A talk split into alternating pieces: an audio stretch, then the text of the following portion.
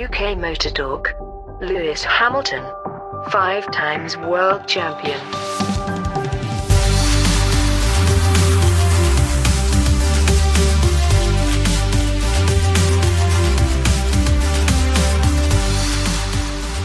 Graham Bench.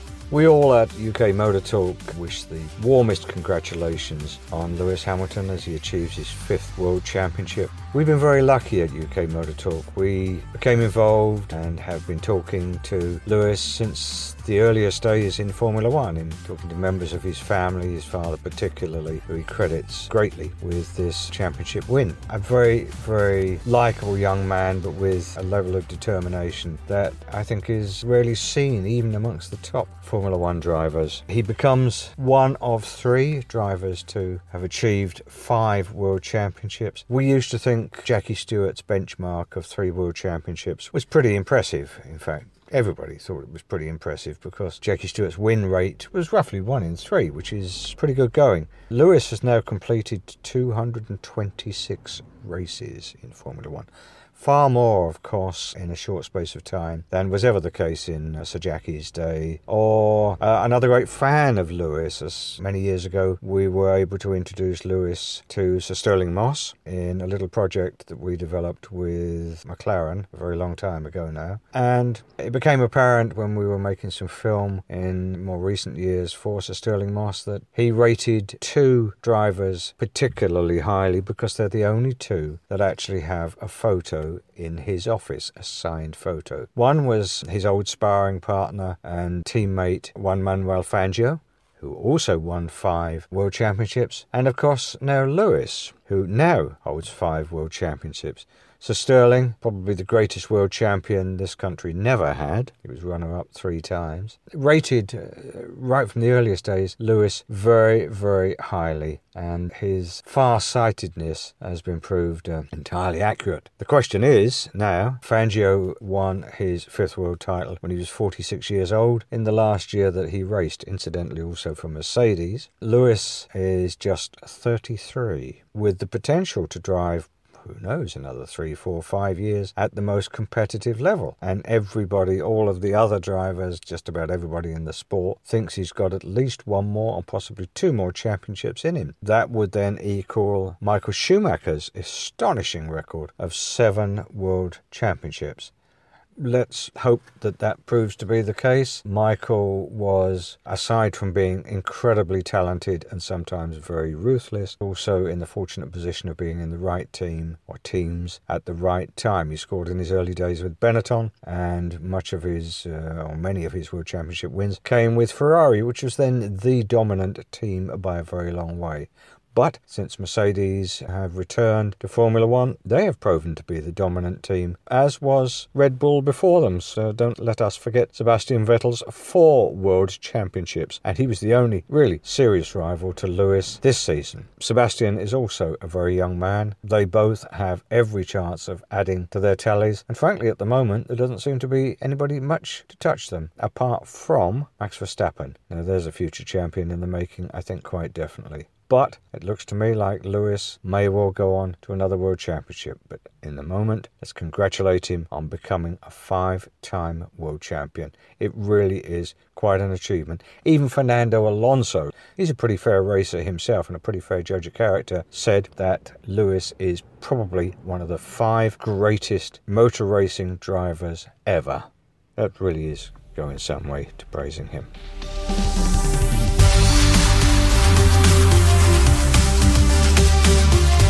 Michael Gates and James Baxter. Hello and welcome to the uh, UK Motor Talk podcast. We thought we'd do a, a, bit of a special podcast this week discussing Lewis Hamilton. Although, if I'm honest with you, we don't have our microphones with us here today, so this is going to sound maybe a little bit more sketchy than normal. We had to just stop and talk about Lewis Hamilton. Of course, this week crowned five time world champion, Formula One driver, one of the greatest of all time, maybe certainly one of the greatest Brits of all time. But myself and Mike, we're going to have a discussion and uh, and ramble some of our thoughts out for you to have a listen to and uh, and listen to or disregard as you see fit. And and let's be honest here, we do have a bit of form when it comes to rambling. So uh, yeah, we're probably best continuing that endeavour. First things first. Lewis Hamilton pit action micro scooter. Is it okay for adults to ride micro scooters? Uh, to be honest, buzzing around a paddock, yes, it is. Uh, a scooter, a, a clapped out mountain bike, a quad bike, whatever you can use to get around a paddock is uh, is probably well worth it because some of the mileage they have to cover over a weekend. Um, we know from experience how just even Brands Hatch how that's a reasonable size pit and paddock, and that's quite a small circuit. So if you're buzzing around one of the newer, bigger yes. circuits, it, it can be a fair old distance from one end of it to the other. And if you've got a weekend full of media commitments and things like that, then um, yeah, why not? He's just, he's allowed.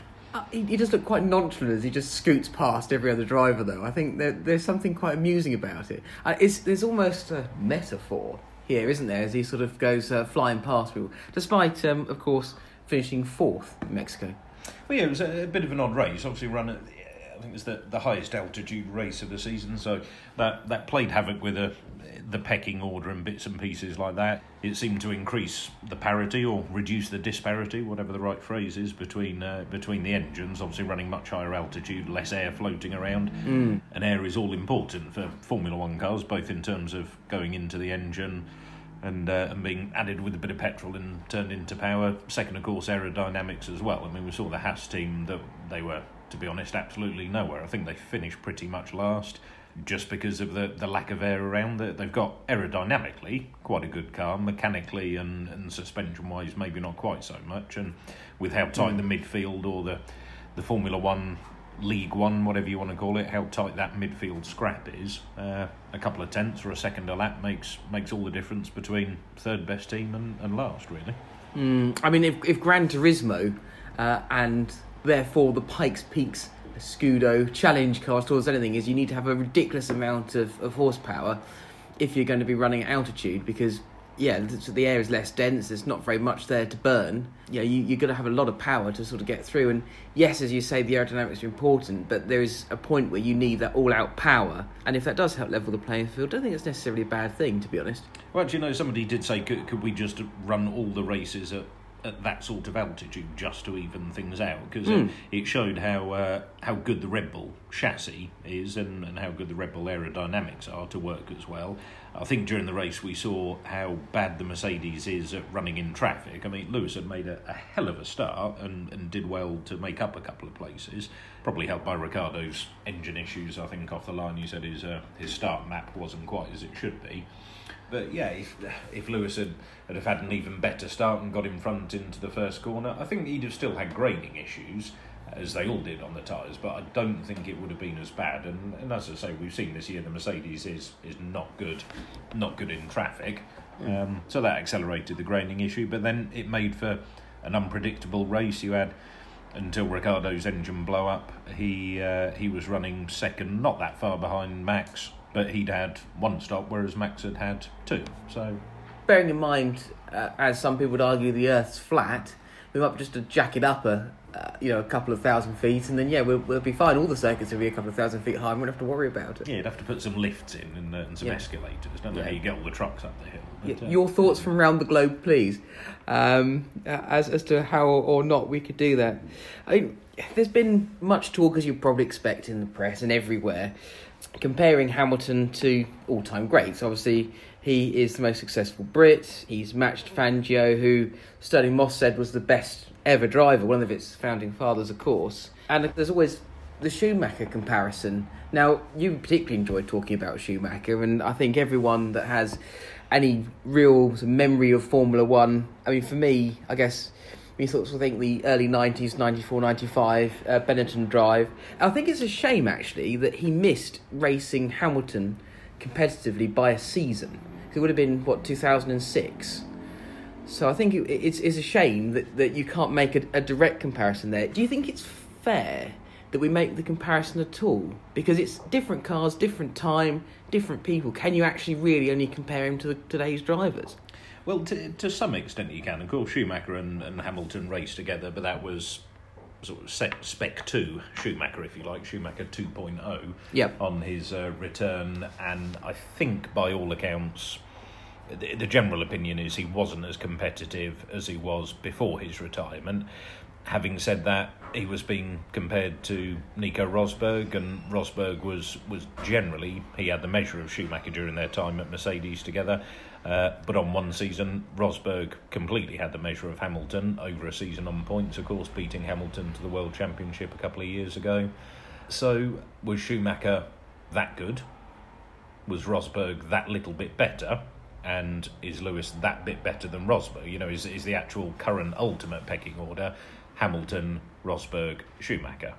No, is the simple answer. It isn't. There's there's no way that overall over the balance of his career that you would put Rosberg above Schumacher or indeed Rosberg above Hamilton. So you've got to almost discount the fact and again driving comparing drivers from different eras well you you can only compare them and measure them against what's in front of them at the time you know if if there's the car there's the tracks there's the rules there's the number of races get in and get on with it and you beat everybody else then fair play to you if the rules then change and somebody else beats everybody else then fair play to them you know i think much has been said of, of vettel's mistakes and bits and pieces this year where do you put Vettel in the all-time greats list? Well, he's he's a four-time world champion, so in theory, on number of championships, he's level with Alain Prost.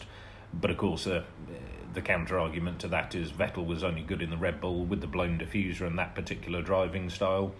But then again, it's all a measure of, of what's in front of you at the time. Valentino Rossi, one of the greatest motorcycle racers of all time, because he has a bike in front of him that's on two wheels. If if you put him into tractor racing, then then he might not be so good at it. So Mm. it's throughout throughout history, it's it's just how you measure up against your contemporaries with with everything at the time. But of course, yeah, we've got Schumacher on seven titles, Hamilton on five, Fangio on five, and Prost and various others on four, three, two, and one, and, and so on and so forth. So, I mean, A, to get to Formula One is a phenomenal achievement. B, to win a race. Uh, very few people have done that. And then to string it together and win a championship is, is a, a superb achievement on its own. But to do it year after year after year against various competition to put himself in the right place. You know, moving away from McLaren in 2012 and, and to Mercedes in 2013, many people thought that was a, a dud move, couldn't see why he'd done it, maybe thought it was motivated by money or things like that. But looking at McLaren's form ever since then, looking at Mercedes' form ever since then, I, you've got to be in the right place at the right time. You know, I, I think we would be having the conversation about Alonso with his fifth or sixth world championship now if he'd have made the right moves at the right time. Um, I think that the last good move Alonso made was to go to McLaren in 2007. Beyond that, it's it's slightly bad timing and things. You know, I, I think Alonso in a Ferrari, in either last year's Ferrari or this year's Ferrari, would have run Lewis much much closer than uh, than Vettel has. And and for me, you know, Alonso's only in inverted commas on, on two world championships, Vettel's on four, but I don't think you'd find many people in the motorsport world who would rate Vettel as a better driver than Alonso. It's an interesting one, isn't it, really? Uh, what gets me, I think, is that as a, a nation, you think we would be massively behind this and we'll be massively behind Hamilton and, you know, everyone would be, be really celebrating this. But he's, he's sort of become, I guess maybe because he's not the, the typical British underdog, he's also become the sort of guy that people love to hate. I don't know whether it's because he comes across as maybe slightly arrogant, perhaps, you could argue. I mean, we, we know that actually the drivers that we're fortunate enough to speak to, and we've spoken to a lot, are, are just genuinely lovely, lovely people. And it's really nice to talk to people. And when you speak to these guys in person, and you know you just sat there chatting, they could be you or I or, or all of us. You know, we are sitting here chatting to you, and I'm sure you're sitting here listening because you have uh, more than a passing interest in cars and motorsport and everything else that goes with it. But these guys, you know, they, they live for it, they love it, and they really enjoy it. But I just wonder why it is that maybe we sort of not get quite so far behind. Oh, hang on a second, you can hear something fruity outside the window. Somebody's somebody's rev bombing, They are. and uh, yeah, it's. Uh, I mean, the the underdog, British underdog type thing, as you say. I mean, the the Brits do love an underdog. Really, in terms of, of background and where he came from, he uh, he did a lot of it himself, and, and his father Anthony did a lot of it himself as well, working many many jobs at the same time to cover Lewis's racing career in the early days. You know, motorsport, as we all know, is ruinously expensive Definitely ruinously expensive. Yeah. even at the lower levels. But for uh, for I think he once described himself as a, a lad from a council estate on Stevenage. Um, not Lewisham, unfortunately. I think if, if Lewis Hamilton was from Lewisham, that would be much better. So, but that's an aside. Be good for marketing. Uh, but no, he, he managed to, to drag himself up.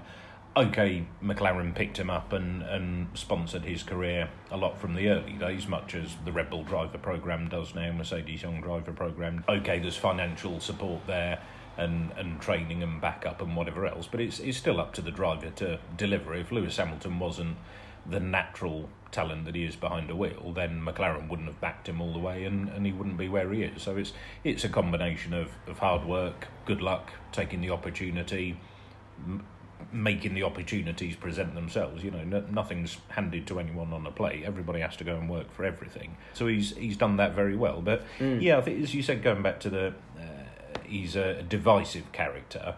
Um, he's he's very easy to love because of his talent and, and his abilities. Yep. He is also very easy to hate. But having said that, the same could be said of Schumacher.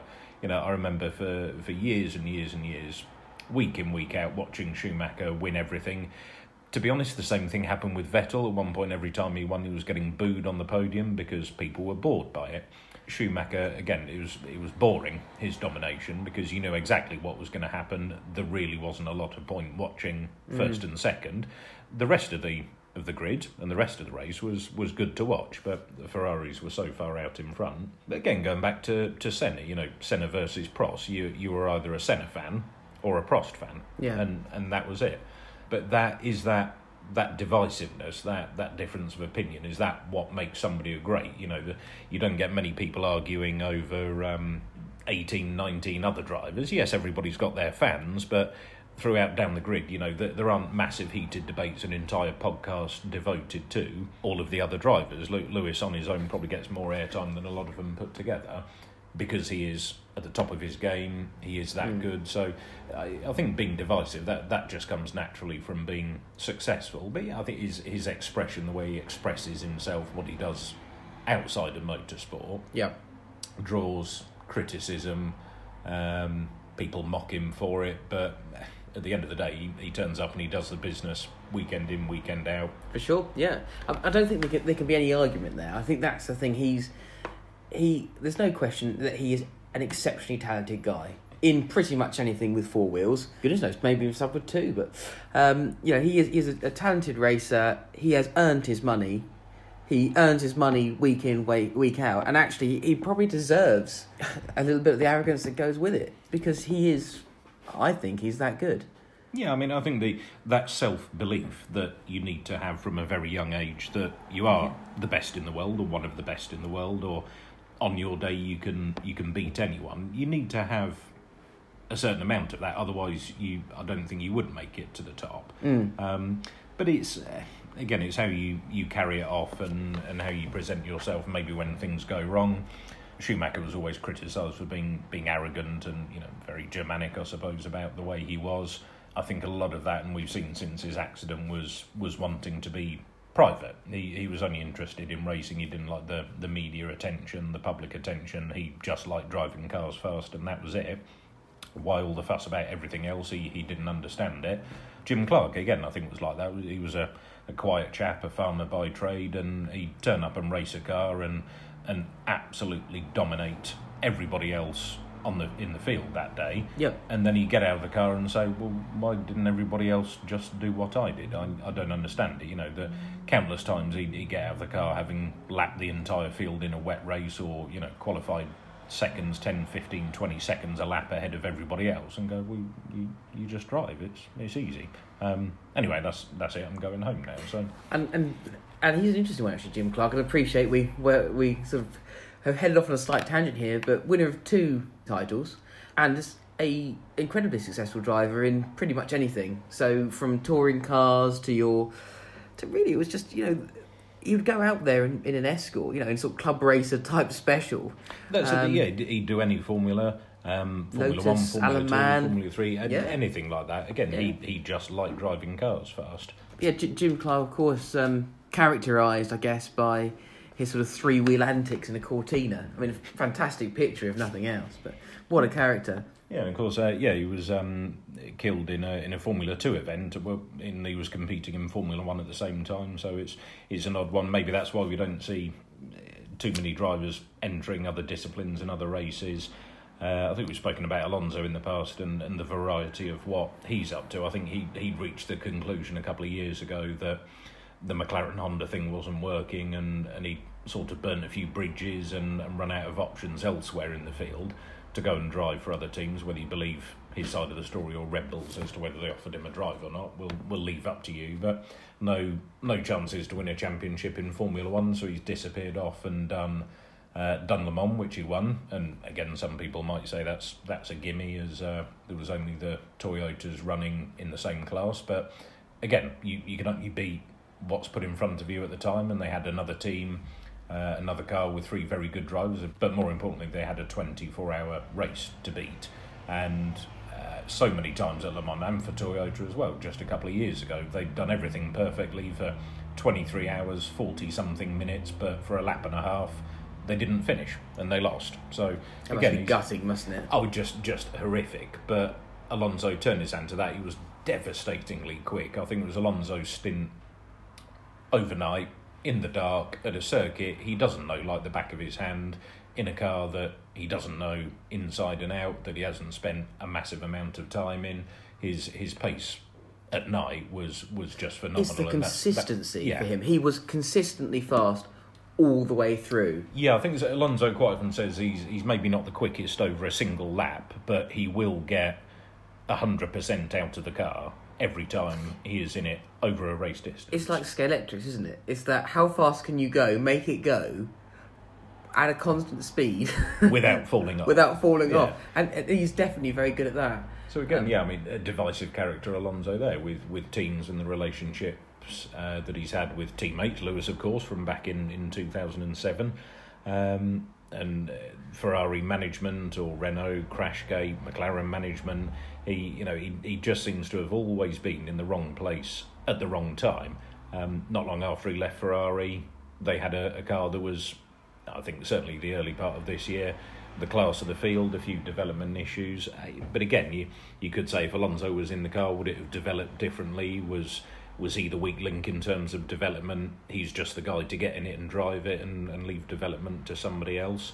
Um, which which has suited Ferrari in the past, really, having a number one and a number two driver and a and a team of development drivers and their own track to pound around week in week out led to the Schumacher success. I, I quite fancy my own racetrack.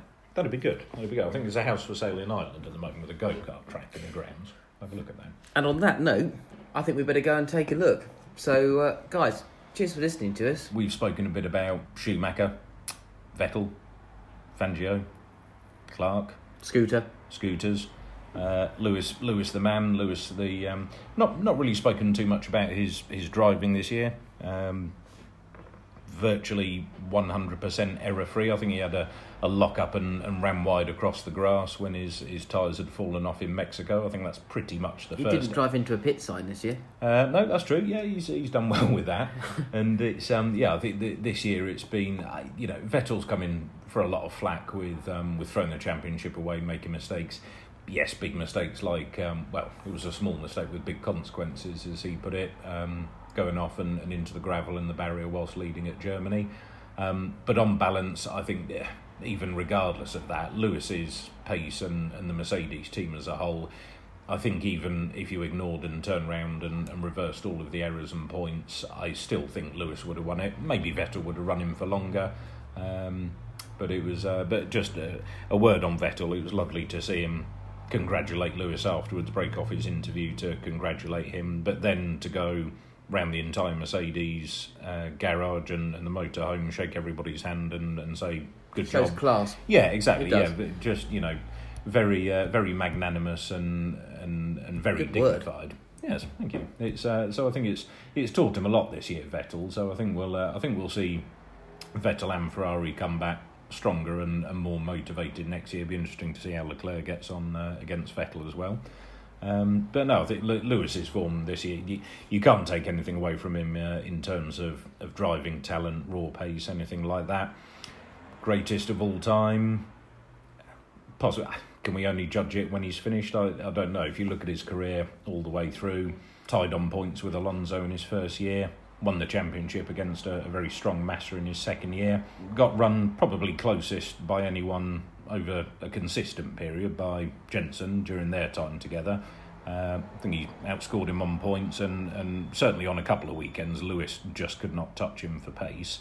Over to Mercedes, and on, on balance, yeah, Lewis had the measure of Rosberg well and truly. There was one season where Rosberg took it the other way, but I think the fact that Rosberg retired straight away afterwards, he, he was just spent. He couldn't do it anymore. He knew he couldn't raise himself consistently to uh, to Lewis's level. The fact that Lewis has been able to maintain that level year in year out is is the mark of a true all time great. So, mm.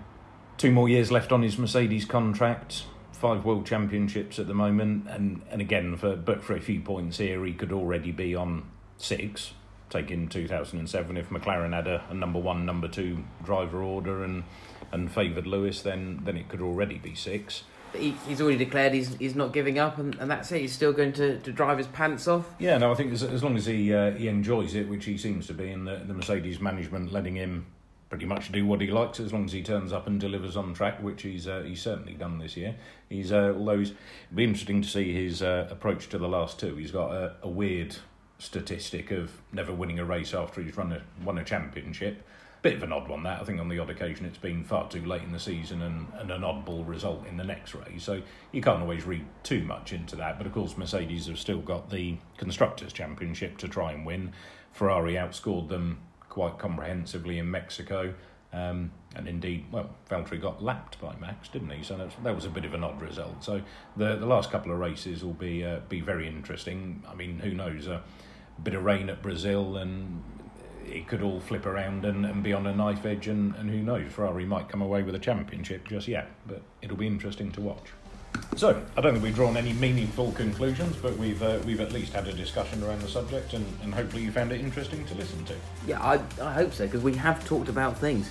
Yeah, so guys, thanks for listening, and uh, yeah, we'll, we'll see you next time. Cheers.